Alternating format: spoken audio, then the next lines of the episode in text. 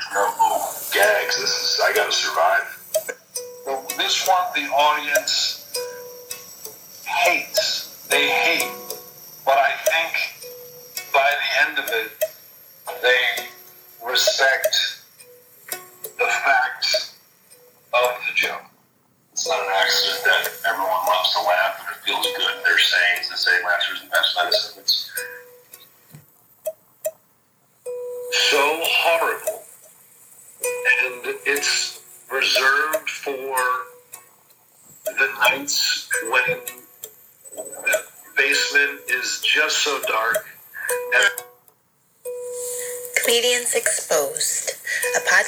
where comedians talk about vulnerability with your host, Deanna Kobe.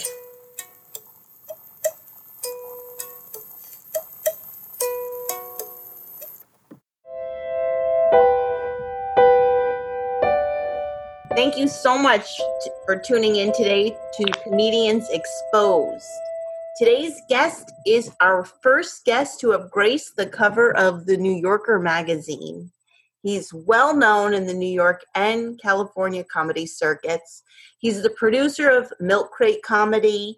He's releasing a book of poetry illustrated by Anthony Bartolacci. His lovable demeanor allows him to push the boundaries of benign violations with edgy punches that will quickly become catchphrases in your daily vernacular. But don't be fooled by his charming self deprecation. This comedian will set the stage ablaze by joking about things people don't always joke about. And when this comedian's around, you're bound to have a good time. Please enjoy today's episode with everyone's sweetheart, Scott Holt. you really leaned into that after, at the end when you're done talking. You want me?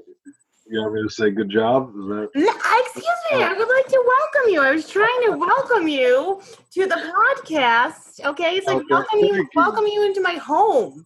Thank you, thank you. It was a very sweet intro. It was very nice. Thank you. Do you want me to? uh Do you want me to wash it down a little bit? Just, uh, I'll have a second one. You know, okay, we're here with Scott. He's a real piece of shit. Let's get right into it. yeah, that that one. Everyone else listening will be like, "Oh, okay, yeah, that makes sense." All right, Scott, I want to get right into it. I want to know, let's start off with the paddleboard, man. What was going on in your brain when you did that? For you guys that are listening, Scott is no well, uh, you know what, Scott? I'm just going to have you tell the story because you are hilarious. And I want to know, what the fuck were you thinking? Uh, I wasn't, I guess. is the whole- yeah, no, I, I, uh, one day I decided to get on a paddleboard and put on a business suit and a briefcase and have a coffee and a newspaper and paddle across the Hudson during morning rush hour next to the ferries and between all the boats going. Um, and I thought it was a great idea until I was out there. Sure, I had all these like gags planned where I'd like pretend to get phone calls and be yelling like I'm a businessman, and then I was gonna have to go through my briefcase and have papers go everywhere and rattle them up in the water, and have people like laughing on the ferries as they go by. And then I got out there and I was like, "There's no gags. This is I got to survive." It was, it was way harder than I anticipated. Uh, you- the, worst part was I got I was like, it was exhausting. Like I was huffing and puffing, like it was a lot, and I, I was so committed to the bit that the, all I was just so thirsty, and all I had to drink was hot coffee. Yeah, it was. I, I really, I thought I was just trying to like brighten some people's day on the ferry. I thought it would make like their terrible commute every morning to go their terrible jobs. I thought it would just be like silly and have people have a laugh on the ferry as they went to work. You know. Weren't you on, I think, Channel 5 and you did interviews? Yeah, I did. I did like Good Morning America and, and Good, Day, Good Morning America. I was like a video conference thing or whatever. And then Good Day New York. I was actually like there at the on the panel. That was pretty funny. That was yeah. I don't know. It, it was it was fun.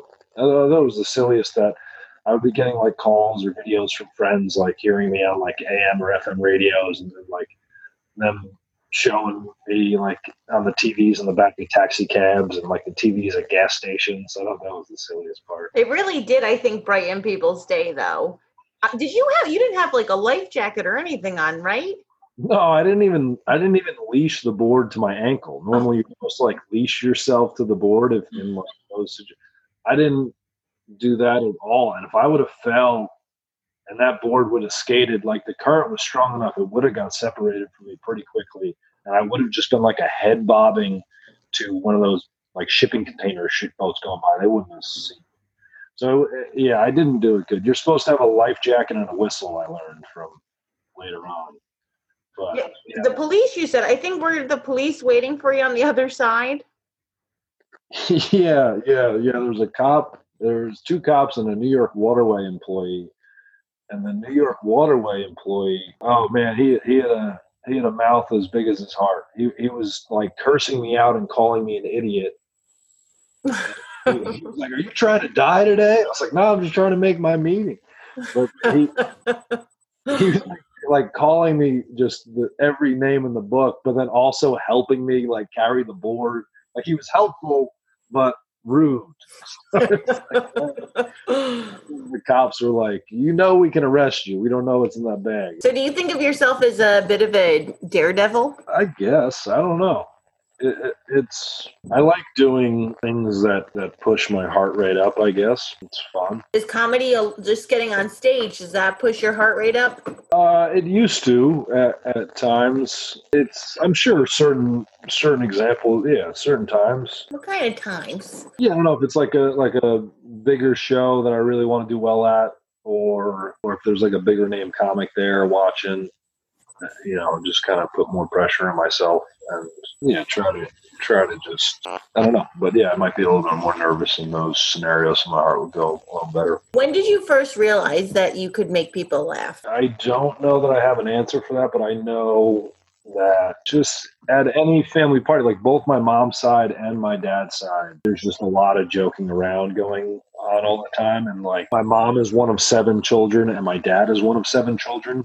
And so my mom is the oldest, and my dad is the second youngest. So my aunts and uncles range pretty far. And yeah, just watching like any one of my uncles or aunts or my father hold court and seeing that. We're just big in our family. So like even my cousins, you know, everyone's kind of got it where it's you're just looking, but it's such big a family to get that attention. You kind of had to be, you know, going hard and over the top. So that's where my my sense of humor, I think, comes from a lot of different places. But one of the big ones is my aunt, my aunt Maureen, who's she's my dad's youngest sister, and she is just so over the top, and she'll just say anything to get a laugh, and it'll be just horrible things in front of the wrong people. And to me and to her and to many other people in our family, it's hilarious. But there's also people in the family who hate it. So that that I think is kind of where I sit. Like I don't mind people hating me. making if I'm making certain people laugh really hard, yeah. That's fun for me. I think you could describe the person that would be like that that person that you want to make laugh. Like what are the jokes that they're laughing at? The person who I want to make laugh every time is the person who hates me. Like the person who is front row, not laughing at anybody, arms crossed. If I can get them to begrudgingly laugh, like still hate me and laugh, there there's nothing better in this world. so you're bridging the gap then. Because I think that's the if someone hates you and then they laugh at you, that's like the first step in a, a direction. So you're really like quite diplomatic with your comedy, Scott Holt. I never realized that. There's a, a reason I own I just I say poop and, and penis all the time. It's just it's universal. Do you want to be loved by the audience? No, and I there's something in me too that like I don't I don't take compliments well. I really there's something wrong with me where I I just like get irked by it. I don't know what or why it, it is, but I I I don't know. I think it's more of respect. I would look than love. Like if people like if they even if they don't like me or don't like my material, I, I don't want anyone to be like, yeah, but he doesn't have jokes. Go back to this uh, compliments. You don't like to be complimented when you do really well. How do you handle the compliment? I just brush them off. I, I go. I, I- usually try to just shut it down. Like if someone's like, "Hey, Scott," I go, "Yep, yep, yep, yep," and I just keep walking. I don't, I- I don't know. It's weird. Where I wonder where that's coming from. Oh, you're, you look at you cooking, huh? I,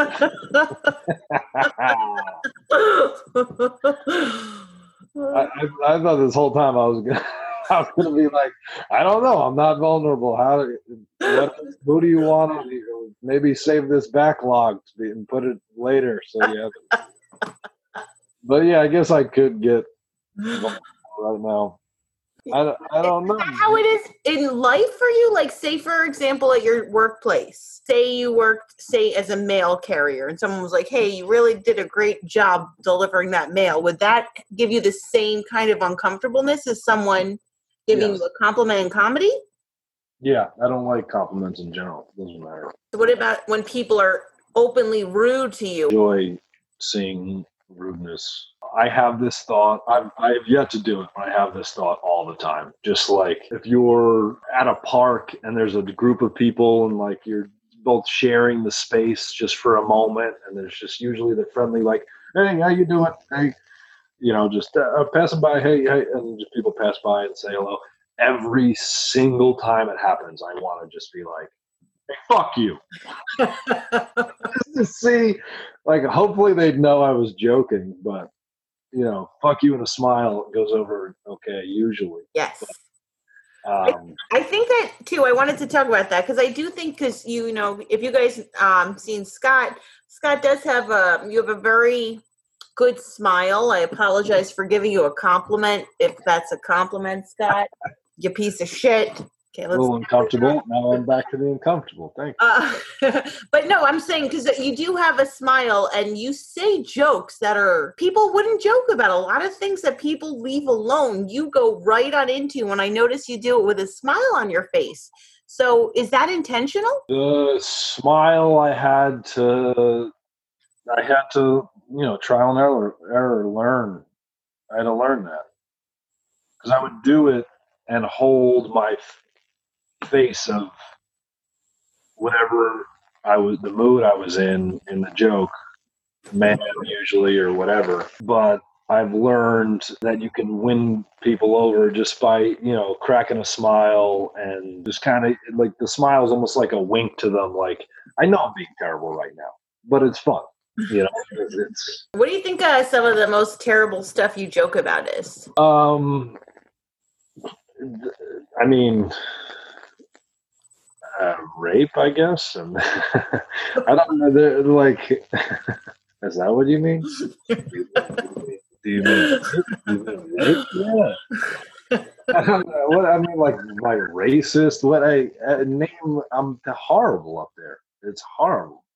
But I like to think I'm a good guy off stage. And like as mu- I joke around a lot and I'll be rude but I'm like I'm a gentleman. I like to think like actions speak louder than words. So like I'm nice but my words are horrible just because whatever. But it's my it's my act. It's an act. Like when you first were doing it, were you you know doing these really you know edgy jokes while smiling, or do you feel like you had to work up to this? I mean, uh, like, unfortunately, I think I'm a pretty smiley person, just in general. I just, it's it's been there, but I've learned to use it better on stage. And yeah, no, I've just I've learned to craft better jokes to be more able to get to say terrible things as long as I trust there's a good punchline after, or the audience can trust, you know, or can have fun with the punchline. Jokes are there aren't much jokes. As of recently, I've been more since I've had the baby, I have more like baby jokes, so that kind of lets people in a little bit more. But I used to not be. I used to not be that way at all. All my jokes were just. It was just joke and joke and non sequitur joke joke. But all my favorite comics were like, my. You know, favorite comics are like Gilbert Gottfried, Norm Macdonald, David Kaufman, Don Rickles, Dave Attell, Steve Martin. These guys, they don't. You don't know their family. You don't know where they came from. You don't know anything about them. They just have jokes. It's just jokes to those guys. So there's no for them. How much vulnerability for them is uh, probably not much. That's where I think I got that from. Where I just it's just got to be jokes, you know. So, do you like joke about things that are really uh, personal experience? Because you did mention that you ta- now that you have a baby, you do talk about and make jokes about the baby. So, does that initially, like, how was that when introducing that topic into your act? Did that make was there a level of vulnerability to that, or it was just kind of like, no, this is like new material to talk about? Yeah, I, my my first setback after having the baby was completely vulnerable. It was totally, I was just, it was probably the first time I used comedy like that, where it was just events. Like, eh, you know, some people use that instead of go to therapy or whatever. That was the first time I, I did that. It was just a release, and I was just complaining and just letting it all out there for 10 minutes. And then, yeah, it felt good. It went over okay, and then I built from there. I like, all right, this one was working, this one wasn't. Joke, joke, joke. How can I make this one funnier? And then the same thing happened when my grandma died. My grandma died just a little bit after my baby was born, and then I went on to that, and that was the same thing. I was using it as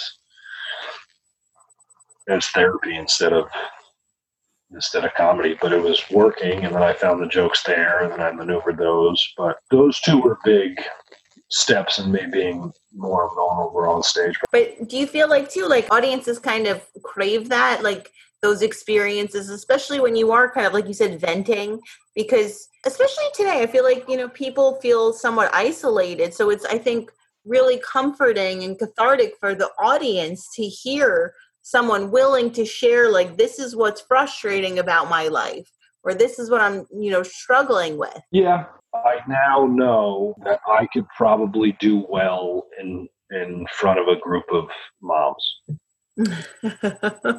So it's just like knowing your audience. Like i don't think that you know if i'm in front of a bunch of college kids i'm gonna do my I hate parenting bits. So it just depends. Do you feel supported doing comedy? I think the New Jersey comedy scene is pretty supportive. I think there it's not a bad scene. I think there's a lot of comics. I think there's a lot of good comics, and I think there's a lot of people that support each other. And there's a little bit of a, a community feel to it. New York has that in pockets, but you know it's a little bit more cutthroat and uh, and cliquey and whatever. But it's it's it's there. It's not as L.A. was pretty bad. Horror. I didn't like L.A. scene much. They didn't like me. uh, Is, why don't you think they liked you? L.A. was very very much. Uh, like performance based and material was second fiddle.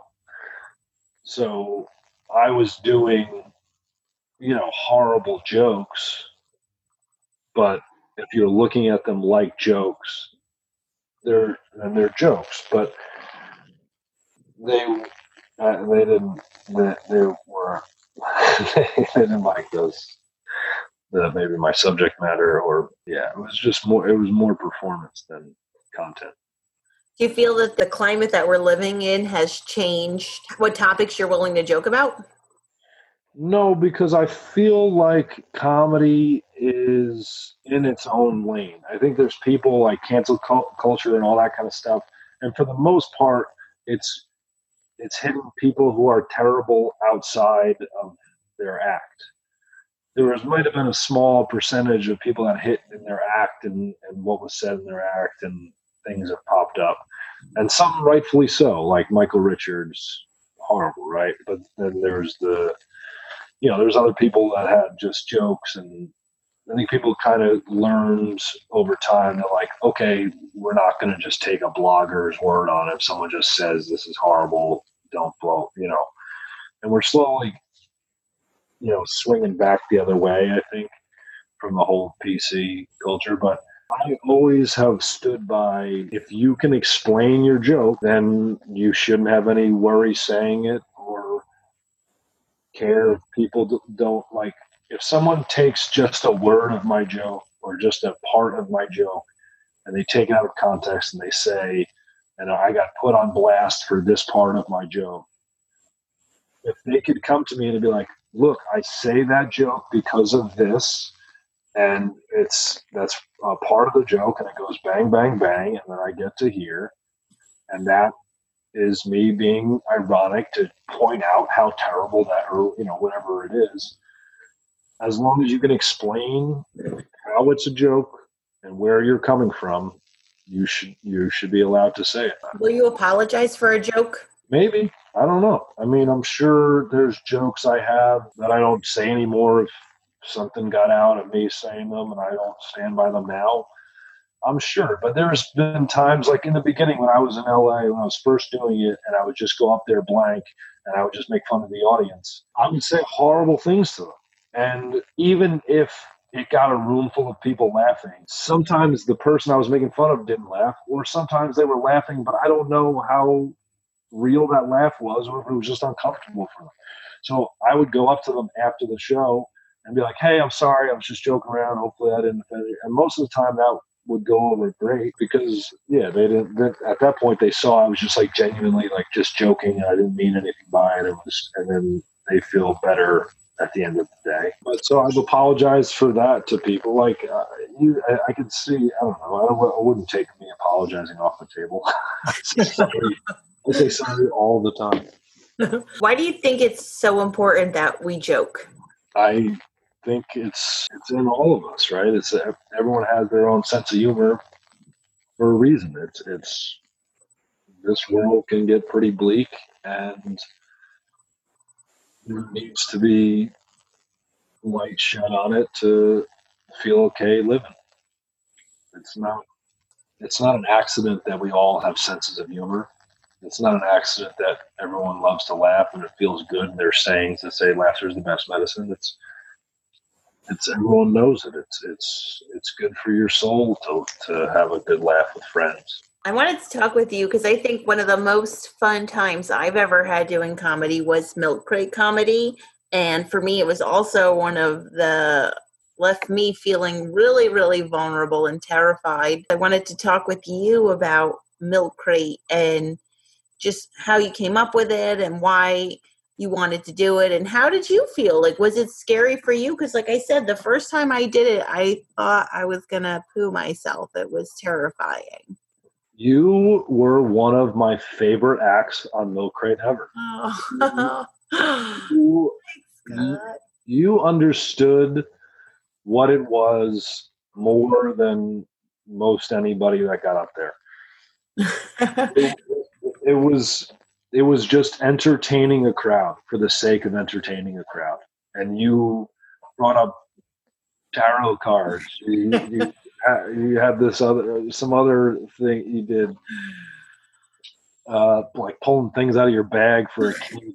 Just, just, but the, but it wasn't because of like your how much fun you were having with it and all those ridiculous choices you made to to you, if I'm remembering correctly, that day you wrangled the most crowd. You were, you had the most cameras on you. You had the most people sitting around watching because you understood that if I stand up here, I have to be entertaining the whole time. And and now, so there was there was there was a couple reasons why I wanted to do Milk Crate comedy originally it started because I wanted to do I wanted to run a show, but I did not want to deal with a business owner or another person. I wanted it to be my thing that I could run how I wanted, when I wanted. I just wanted to have full control and not have anyone telling me what to do. Which then I eventually had a show at a place, or me and the guy were just constantly butting heads, and I I, I can't.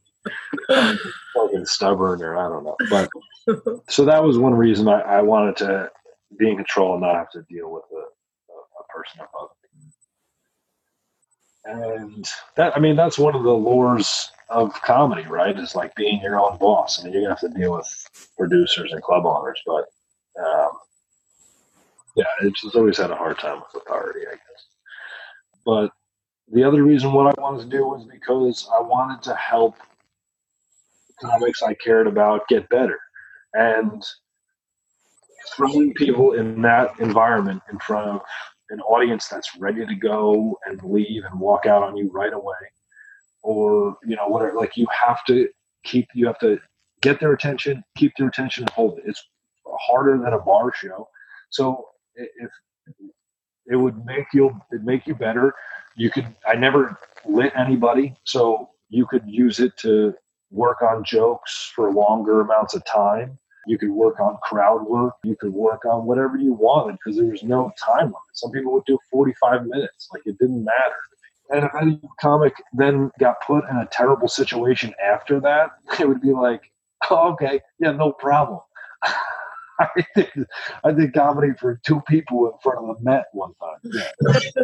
Oh my god, that's so it's awesome. I think you have a lot of really great ideas. But I what I really love too is how you know, I feel like there's a theme that keeps presenting itself with you. It's just you're really supportive of your fellow comics, which is really nice. And, you know, it is, it's just really encouraging. So, you guys, everybody, like, again, who knows Scott, you know, you are, you're really loved in the scene. And I think that is because you do, you put that out there. I think then too, it gives you a lot more wiggle room because we want to hear about your jokes that make you uncomfortable. So where I want you right now, Scott, I would love you to share a bit that you are very uncomfortable doing. I always like to describe it, you know, what makes your butthole clench up. So if you'd be willing to share that joke with us now, that'd be awesome. If your question is what is a joke of mine that makes my butthole clench up?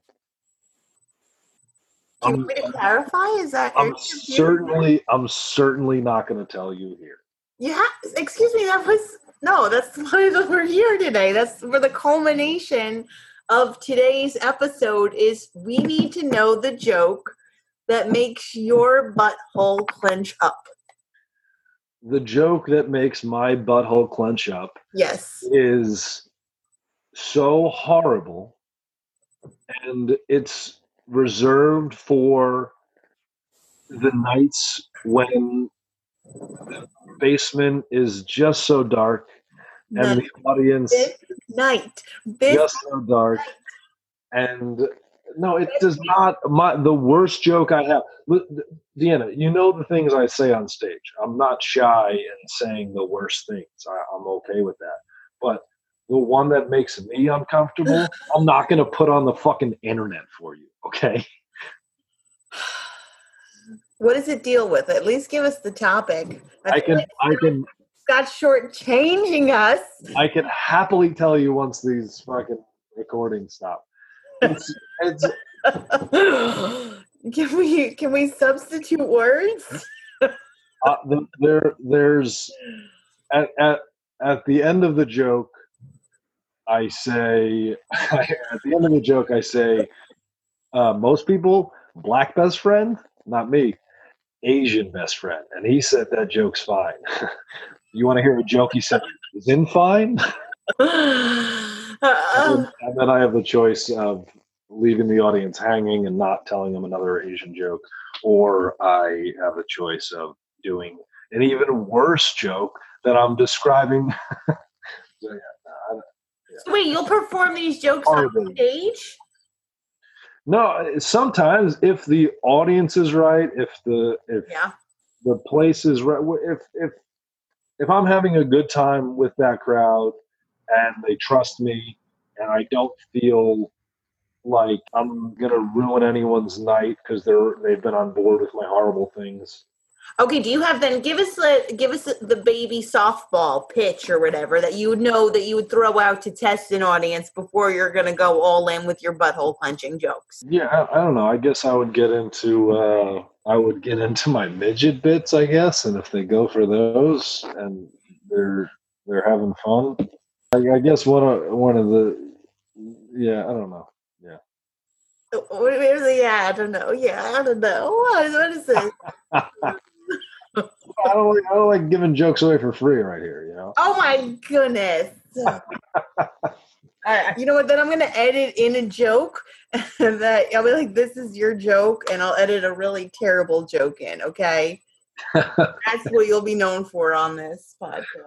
All right. Well, then, what about the joke that you do that you can tell that you love to do it? It's so much fun. You're like, I love this fucking joke, but I know damn well people's buttholes are gonna clench. What's that joke? That joke is um it's a little long winded. But it's you want me to do the whole joke for you right now? I don't get what's going on. He's uncomfortable right now, ladies and gentlemen. This is an example of that whole vulnerable. I'm uncomfortable. One, telling my worst jokes to, to the, stay on the internet, and two, I feel like I'm just giving away material right now. Yeah, there's a couple things going. The this one, the audience hates. They hate, but I think by the end of it, they respect the fact of the joke. And I, you know, I get into there's a whole beginning part, but the end of the joke is, you know, and then I look at my wife and I go, "Oh, what, honey? You don't like rape jokes?" And she goes, "Oh yeah, Scott, I love rape jokes." I go, "Oh, okay, so you do love rape jokes?" And she goes, "That was a joke, Scott." And I go, "I tell you, my wife tells the best rape jokes." and that one, you feel like the audience could go either way with that, huh? A hundred percent, a hundred percent, and just the saying the word, but that's like the the the repetition of it. I think, unfortunately, desensitized. Desensitized. I'm not trying to take anything actual rape victims and that kind of thing. I know it's horrible, obviously. Isn't that the whole point of comedy is to like be able to make jokes out of the things that are the most horrible? You know, and I feel I feel like that as comedians, that's where we leave ourselves the most vulnerable is like diving into those topics that are it's a lot of misery associated with it but the bottom line is the misery happened you know so like where can you find the humor Right, and that that joke turns my wife into telling the, the rape joke. So it's just like she obviously hates it, so she's playing the part of the audience who hates me saying it. She hated me saying it. It's just there, and at the end to turn it on its head, I think is is most audiences come around and they can see what I did there, and they go, okay, and they they allow it because there's a little bit of a, a kick at the end. So that one, the audience, you know, gets a little tight, but usually they release at the end. little sphincter release what about act outs how do you feel about act outs I love them. I think they're super fun. I think it's fun to just release some of your a little bit of your crazy up there. You know, Yeah. it's it's yeah, it's it's there's a there's a you have to you have to go for it. You have to commit to it because if you're having fun, they're having fun. But if you're not sure of a whole act out and you start it, they know they know you're not sure. small affair Yeah, you gotta have fun with it. But yeah, I mean, I guess for me, I'm up there being fucking ridiculous anyway. What does it matter? what is it dance like nobody's watching i know we're not supposed to give your jokes away so nobody knows the joke okay but i think of it in my head i can see it because i've seen you do it Yeah, that, that one's super fun. That, that one, like, yeah, that one, yeah, that one's. is there one more fun to do No, no, there, there's uh, no, that one, that one's the most fun to do, I think. But yeah, there's one that I do like a stupid sign language one too, and I've been, I'm trying to get to the ending where I can at the end just like do the thank you to the audience in sign language, just like, like after I do something horrible, just go, like yeah, not everyone can get it, but the people. Uh, language will get it. How do you feel comedy's benefited your life? I think it's helped my life tremendously. I think it's it's given me an escape. It's given me ambition. It's given me a drive. It's it's helped me know who I am better. It, yeah, it's it's given me more friends. It's it's uh, yeah, a lot a lot of reasons. Well, Scott, we are just about going to wrap up. I want to thank you for doing this today. I know you didn't want to do it at all. I did not want to do it. I just didn't think I was right for it because I'm not very vulnerable up there. I think you are, Scott. I think you're really quite vulnerable. I just think, you know, it's a little uncomfortable to say. But uh, I can see how red you got. You know, it's okay. It's good. It's just always this red. I get sunburned walking across a parking lot. so what do you have coming up? What is the next antics? Because I feel like that is you. I feel like you are like you're a big planner. Like everybody knows if like Scott's doing something, you're not doing something small. So it's like something big. So what's in the works for you? I don't. I didn't. Uh, I don't know. I've been kind of trying to take it as it comes. The connection. Do you feel comedy connection to people? Yeah, for sure. It's it's a relatability thing, right? So yeah, if I can say something that makes you know majority of people laugh, it's there's a connection there, you know, and so they they can. I guess that's where I should be better about taking compliments after shows from, from people. But yeah, no, conversations will start, and I'll, I'll be happy to talk to people after shows, and you know, obviously connection to other comics, and What about do you accept gifts from people? I mean, uh, I do all sorts of drugs, yeah. so then think about compliments as being the verbal drugs.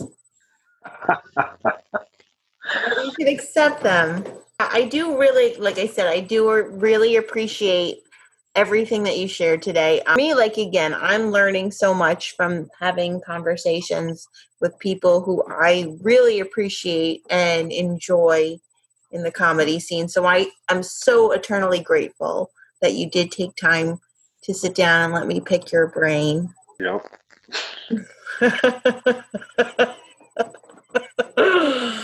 and I think you are wonderful, and everybody does love. Right, Scotty Holt is right. Is it Jersey City, sweetheart? Sorry. Uh, is it Jersey City, sweetheart? Are you saying what I have? no, it's what everyone says about Scott. Everybody knows. Jersey City's darling. That's Jersey City's darling. Yes.